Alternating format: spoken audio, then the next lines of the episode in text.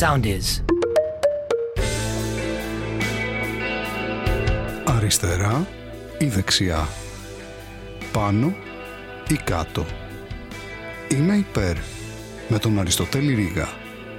Εκεί που η επικαιρότητα συναντά τη σάτυρα. Και μέχρι να μας πάρουνε χαμπάρι.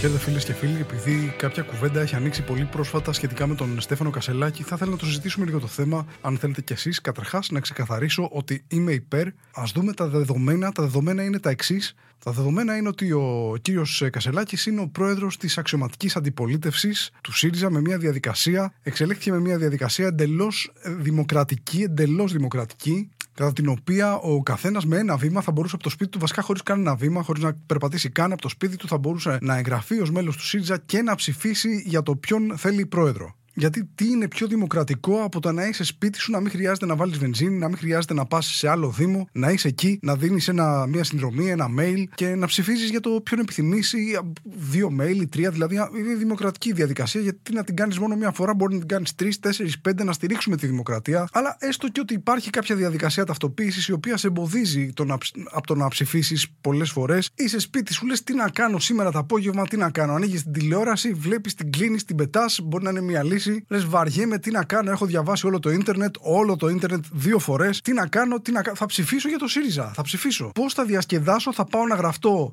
μέλος σε ένα κόμμα στο οποίο δεν ήμουν χθες και θα πάω να δω ποιοι συμμετέχουν σε αυτή τη διαδικασία. Ποιος είναι αυτός εφοπλιστής. Τέλεια. Από Αμερική. Εξαιρετικά. Αυτός, αυτόν θα ψηφίσω να είναι πρόεδρος ενός κόμματος ανανεωτικής και ριζοσπαστικής αριστεράς. Είναι τέλειο. Θα διασκεδάζω από εδώ και πέρα για πάντα. Γιατί τι καλύτερο από το να έχεις ένα κόμμα, μία οργάνωση και να επιτρέπεις στον καθένα εκείνη τη στιγμή να μπαίνει μέσα και να ψηφίζει. Τι καλύτερο από αυτό; Θα σας πω εγώ τι είναι καλύτερο από αυτό. Το να το επιτρέπεις να βάλει και υποψηφιότητα να γίνει πρόεδρος. Να ηγηθεί. Γιατί βέβαια τι χρειάζεται ένας ηγέτης, τι χρειάζεται; Πώς προκύπτουν οι ηγέτες, προκύπτουν με δημοκρατικές διαδικασίες από τη βάση, από κάτω, που τους ξέρουν, που είναι γνωστοί δηλαδή για το έργο τους, για τη δράση τους, για τις απόψεις τους, που έχουν μια διαδρομή; Όχι βέβαια. Ποιος τα χρειάζεται αυτά τα πράγματα; Θα πρέπει να πείσει τους ομοίους ότι είσαι άξιος εμπιστοσύνης. Για κανένα λόγο δεν χρειάζεται αυτό το πράγμα. Το μόνο που χρειάζεσαι είναι χορηγούμενες καταχωρήσεις στα social media. Αυτό. TikTok, πώς το λένε; Τι χρειάζεσαι, χρειάζεσαι έναν επικοινωνιολόγο, χρειάζεσαι κάποιον να σου γράφει τους λόγους, να σου γράφει τα κείμενα, να κάνει το βίντεο, να κάνει το μοντάζ. Χρειάζεσαι κάποιον, ας πούμε, ενδυματολόγο, ένα διατροφολόγο, ένα γυμναστή, έναν κομμωτή, έναν αμπιγέρ, ένα μοντέρ, ένα μακιγέρ, ένα μορτισέρ, ένα ντεκουπάζ, ένα βεραμπάν, ένα προφιτερόλ, ένα Instagram, ένα TikTok.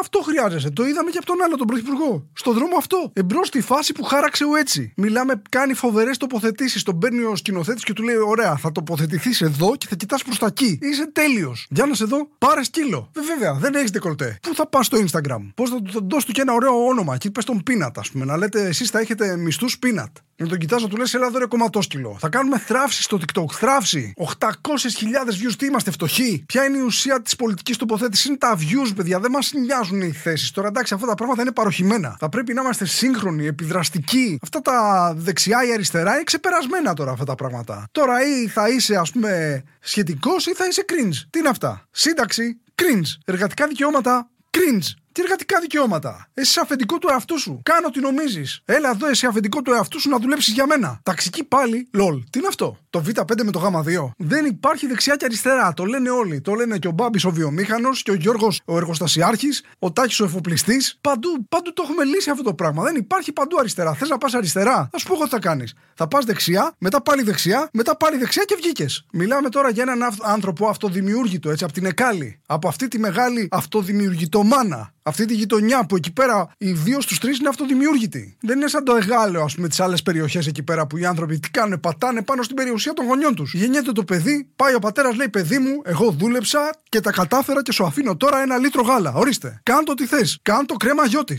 Άνοιξε τα φτερά σου και πέτα. Ενώ οι άλλοι στην Εκάλη τι να πούνε. Λένε: Παιδί μου, εγώ δεν έχω τίποτα να σου δώσω. Πέρα από μια περιουσία δεν έχω τίποτα. Και κάτι ακίνητα. Εντάξει, αλλά πέρα από μια περιουσία και κάτι ακίνητα για να έχεις ένα σταθερό εισόδημα, δεν έχω κάτι να σου δώσω εντάξει και κάτι offshore. Δηλαδή πέρα από μια περιουσία, κάτι ακίνητα και μια offshore, είσαι στο μηδέν. Και εντάξει, να σε πάω και σε ένα καλό σχολείο, να έχεις μια καλή εκπαίδευση, να πάρεις ένα καλό πτυχίο, να μάθεις γράμματα με τρόπο που δεν μπορούν να το μάθουν οι άλλοι. Αλλά πέρα από το να σε εκπαιδεύσω και να σου δώσω ουσιαστικά εφόδια για τη ζωή σου, δεν έχω κάτι άλλο να σου δώσω. Εντάξει, και γνωριμίες. Δηλαδή, πέρα από το να σου δώσω ό,τι χρειάζεται να έχεις για να εξελιχθείς με τον normal τρόπο που προβλέπεται από το σύστημα και τα εφόδια για να παρακάμψεις εντελώς το σύστημα και να προχωρήσεις τη ζωή σου, δεν έχω κάτι άλλο να σου δώσω. Είμαι αυτοδημιούργητος κι εγώ. Και εγώ και ο πλούσιος πατέρας μου και ο πλούσιος πατέρας του πατέρα μου. Από το μηδέν ξεκινήσαμε. Και από τότε συνεχίζουμε να προσθέτουμε μηδενικά. Έχουμε οικογένειες αυτοδημιούργητων. Τώρα εμείς είμαστε μια οικογένεια αυτοδημιούργητων εδώ και ένα μισή αιώνα. Υπάρχουν οικογένειες αυτοδημιούργητων που τους βλέπεις εκεί πέρα παραταγμένους και λες αυτοί εδώ πέρα είναι ο μισός κρατικός προπολογισμός τώρα.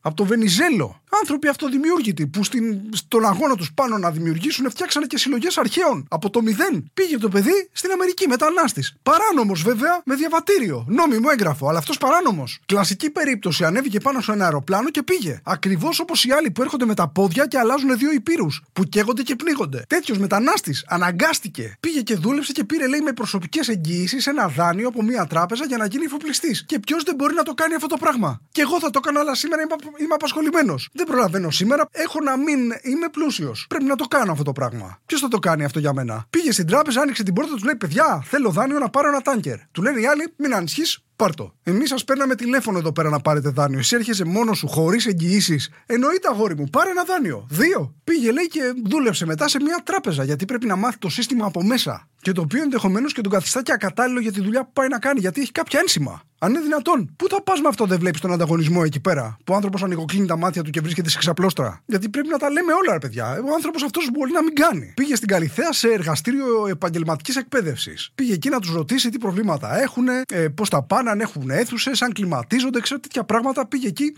πήγε κάπως, ρε παιδί μου, εκεί, γιατί έχει φυσική κατάσταση. Πήγε κάποια στιγμή άρχισε να τρέχει εκεί πέρα, να κάνει κάτι ασκήσεις κτλ.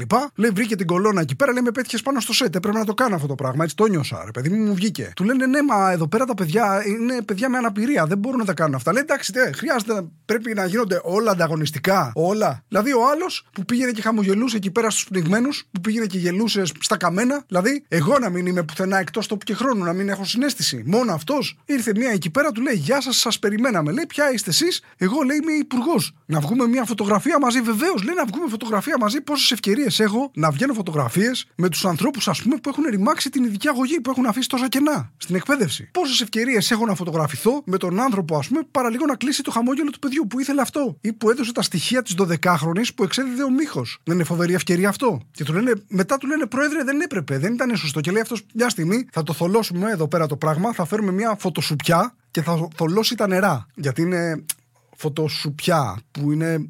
OK, okay, OK. Okay. Αλλά έχει και κάποια πράγματα, παιδιά, που όντως είναι σοβαρά μειονεκτήματα. Α πούμε, καταρχάς είναι αγράμματος, έτσι φαίνεται. Ε, έχει ένα θέμα στα ελληνικά, είναι μια βελτίωση σε σχέση με τα αγγλικά του Τσίπρα, είναι μια βελτίωση τα ελληνικά του Κασελάκη. Έχει, δεν, δεν το έχει ακόμα, ρε παιδί μου, μαθαίνει όμως. Δηλαδή, είπε εκεί πέρα το, το κράτος στη Βόρεια Κύπρο, εκεί πέρα το ψευδοκράτος, το είπε κρατήδιο. Δεν μπερδεύτηκε. Αλλά εντάξει, και οι άλλοι, ας πούμε, ο άλλος λέει, ο άλλος ήταν, λέει, στη, στη Μυτιλίνη, λέει πότε θα πάμε στη Λέσβο. Εντάξει. Ο παράλληλος λέει δεν έχεις πάει στη Σάμο. Αλλά έχει πρόβλημα ο άνθρωπος. Δίνει συνεντεύξεις και δεν διαβάζει τις απαντήσεις από μέσα. Και το χειρότερο δεν δίνει τις ερωτήσεις στη δημοσιογράφο. Δεν έχει πάει δηλαδή στη δημοσιογράφο να της δώσει το χαρτάκι να πει Να, αυτό εδώ πέρα ρωτάμε. Δηλαδή δεν σέβεται, δεν σέβεται καν τη δουλειά του δημοσιογράφου. Να πει να σε διευκολύνω, να το κάνω λίγο πιο εύκολο. Ορίστε. Να, ρώτα με αυτά. Και είναι κατάλληλο για βασικά πράγματα, ρε παιδί μου. Βγαίνει και λέει θα καταργήσουμε λέει την υποχρεωτική στράτευση και θα κάνουμε διαχωρισμό κράτου-εκκλησία. Δηλαδή που ειλικρινά και σοβαρά τώρα, δηλαδή ένα από τα δύο να κάνει να φωτογραφίζεται με γάτα μέχρι να πεθάνει. Δεν έχω θέμα. Αλλά είναι δυνατόν βγαίνει ο άνθρωπος και λέει θα κάνουμε διαχωρισμό κράτου-εκκλησία. Πρώτα ο Θεός. Το ζήλεψα. Κομικό είμαι. Το ζήλεψα. Αυτό είναι σαν να λες με τη βοήθεια του Θεού θα τους πάρει ο διάολος. Δηλαδή κάτι τέτοιο. Αλλά το δικό του είναι καλύτερο. Βγαίνει μετά και λέει θα καταργήσουμε τη στρατιωτική θητεία την υποχρεωτική. Αλλά πρώτα λέει πρώτα θα πάω εγώ φαντάρος. Και μάλιστα λέει θα βάλω βίσμα. Το οποίο εντάξει συνάδει με τις παραδόσεις μας.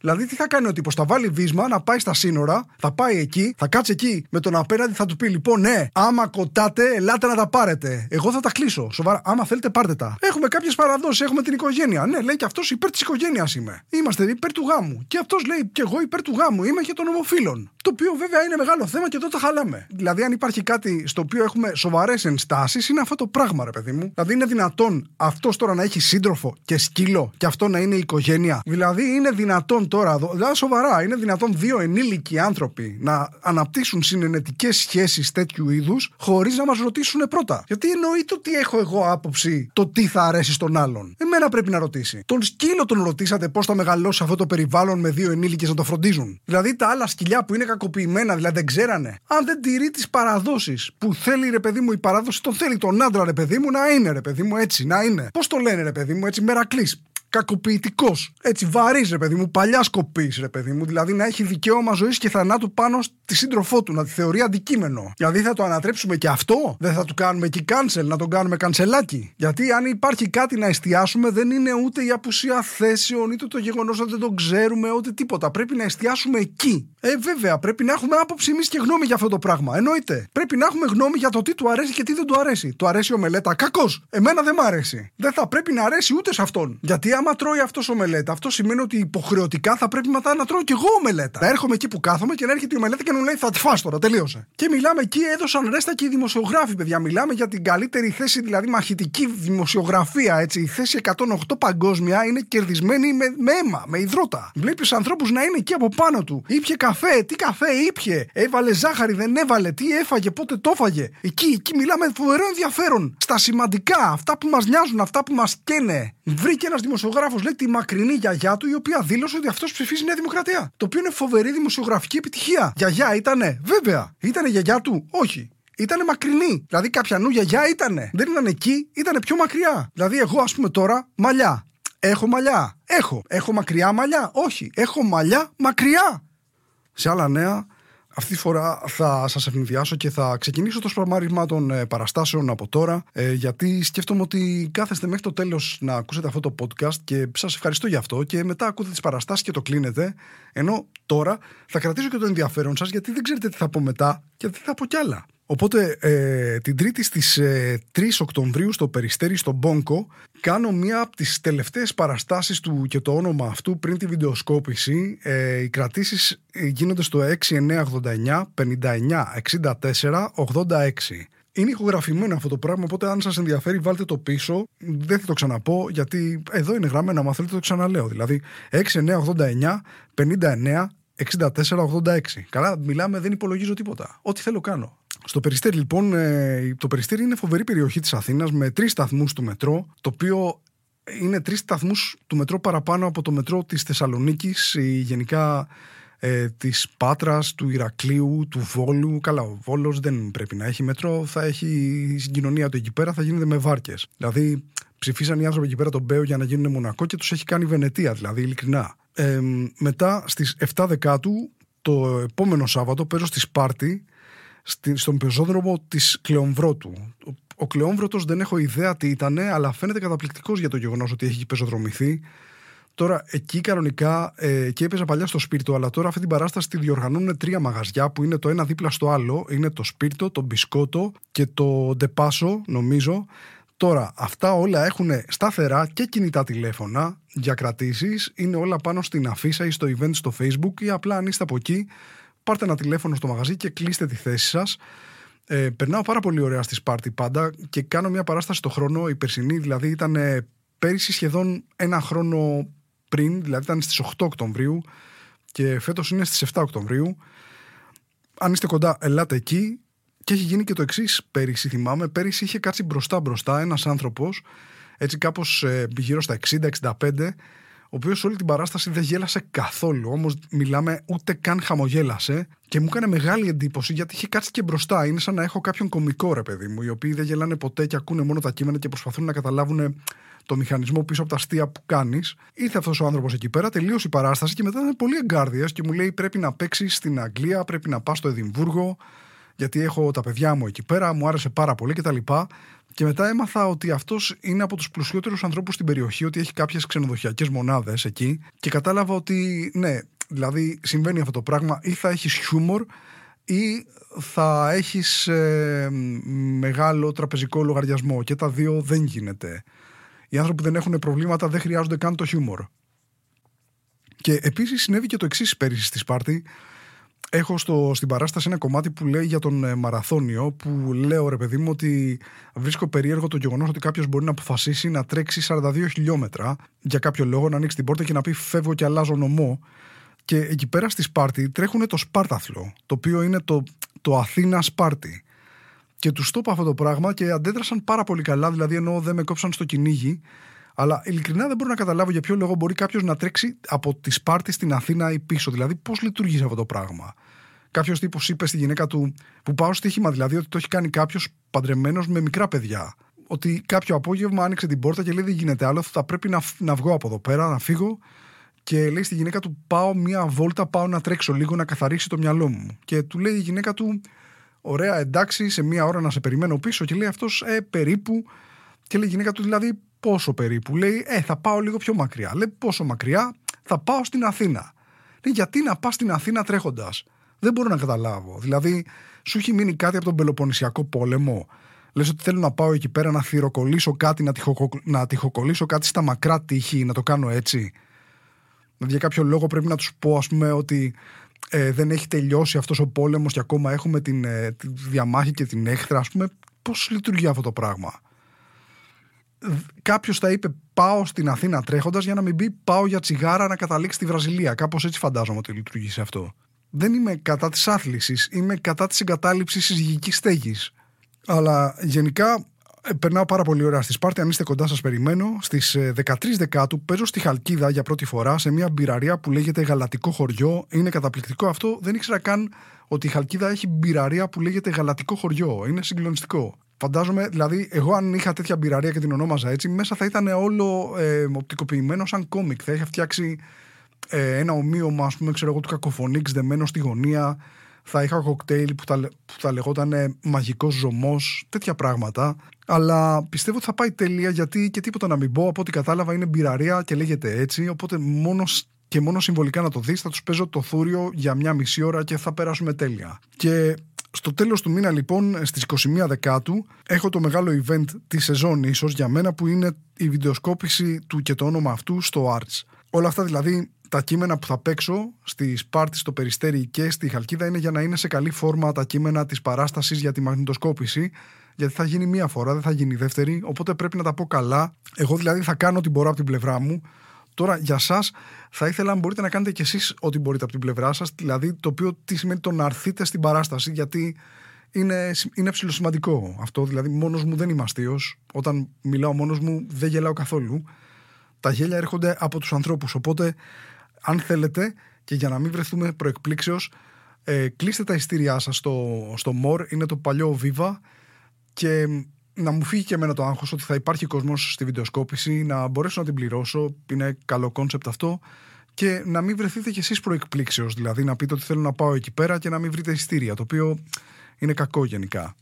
Ε, αυτά τα κείμενα λοιπόν του και το όνομα αυτού θεωρητικά αποσύρονται. Πρέπει να πάω στο μηδέν. Έχω πάθει ένα κοκομπλόκο. Γενικά δεν ξέρω τι να κάνω. Βλέπω τις σημειώσεις. Έχω κάποιες σημειώσεις. Αλλά δεν ξέρω πώς μπορεί να γίνουν όλα αυτά παράσταση. Πρέπει να κάνω, πρέπει να κανονίσω παραστάσεις δοκιμής υλικού. Πρέπει να τα κάνω όλα αυτά τα πράγματα. Περνάω υπέροχα γενικά γιατί ξέρετε κάθε φορά στην κομμωδία συμβαίνει αυτό το πράγμα. Από ένα σημείο και μετά παίρνεις τα παλιά σου κείμενα και τα πετάς όλα στο καλάθι των αχρήστων και λες ξεκινάω από το μηδέν. Το οποίο είναι θαυμάσιο.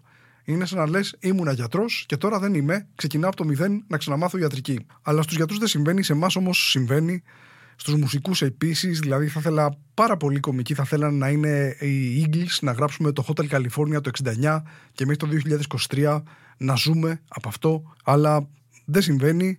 Η επικαιρότητα γενικά ε, έχει, γίνει, έχει γίνει χαμός με την επικαιρότητα. Δυσκολεύτηκα πολύ να καταλήξω σε θέμα αυτή την εβδομάδα. Στο Βόλο γίνονται πράγματα βιβλικά ξανά. Δηλαδή, ποιος το περίμενε ότι θα περνούσαν 16.000 χρόνια σε δύο εβδομάδες, τρεις. Γιατί έτσι μας είπαν ότι αυτή η κακοκαιρία έρχεται μία φορά στα 16.000 χρόνια. Οπότε γιατί να υπάρχουν αντιπλημμυρικά έργα. Μετά έγινε τη Δευτέρα αυτό με το, στον αγώνα ανάμεσα στην ε, ΑΕΚ και τον ε, ΠΑΟ που ανέβασε η θύρα 13 ένα πανό για λίγο μέχρι να διαμαρτυρηθούν δηλαδή οι φιλοξενούμενοι και να κατέβει. Το οποίο πανό, αυτό και αν σηκώνει υπέρ, το οποίο με προβλημάτισε πολύ για το αν θα πρέπει να ασχοληθώ με αυτό και γενικά με τη βία και το, την πολιτική διάσταση του, της Κερκίδας γιατί μετά το, την τραγική δολοφονία του Μιχάλη από τους οργανωμένους οπαδούς της Δυναμό που κατέβηκαν από την Κροατία και φτάσαν στη Νέα Φιλαδέλφια ανενόχλητοι που δεν γίνεται να συμβαίνει αυτό το πράγμα. Κατεβήκανε κανονικά εκεί και δολοφονήσαν έναν άνθρωπο έξω από το γήπεδο της Φιλαδέλφειας και η απάντηση των οργανωμένων οπαδών της θύρας 13 του Παναθηναϊκού ήταν η αλληλεγγύη προς αυτούς τους ανθρώπους που είναι φυλακισμένοι. Το οποίο, OK, okay, δηλαδή εγώ να το καταδικάσω, ωραία. Η, η επίσημη, ο επίσημος Παναθηναϊκός δεν θα έπρεπε να το καταδικάσει ή ο άλλοι οπαδοί εκεί δεν θα έπρεπε να το καταδικάσουν που το έχουν κάνει εν πάση περιπτώσει αλλά δεν το έχει κάνει οργανωμένα ο σύλλογος. Είναι πραγματικά αυτή είναι η κατάσταση. Δεν ξέρω με τι να πρωτοασχοληθώ. Χθες βγήκε η είδηση για την ε, Huawei, πώς λέγεται, και την πιθανή εμπλοκή του Άδωνη Γεωργιάδη σε δωροδοκία. Δηλαδή, παιδιά, αλήθεια, δεν ξέρω τι να κάνω. Η επικαιρότητα με ξεπερνάει, δεν ξέρω πώς να το κάνω. Να ασχολούμαι με όλα αυτά τα θέματα και κυρίως δεν ξέρω πώς να μεταφέρω αυτά τα θέματα από την επικαιρότητα στη ζωντανή παράσταση. Δεν το ξέρω πώς να το κάνω αυτό το πράγμα. Θα το δοκιμάσω όμως ε, θα είναι σίγουρα μπορεί να αποτύχει, μπορεί να πετύχει, ποιος ξέρει. Αλλά γενικά το μόνο που έχω να σας πω είναι να προσέχετε τον εαυτό σας, να φροντίζετε τους ανθρώπους σας και να τα πούμε και κάποια στιγμή από κοντά. Είμαι υπέρ.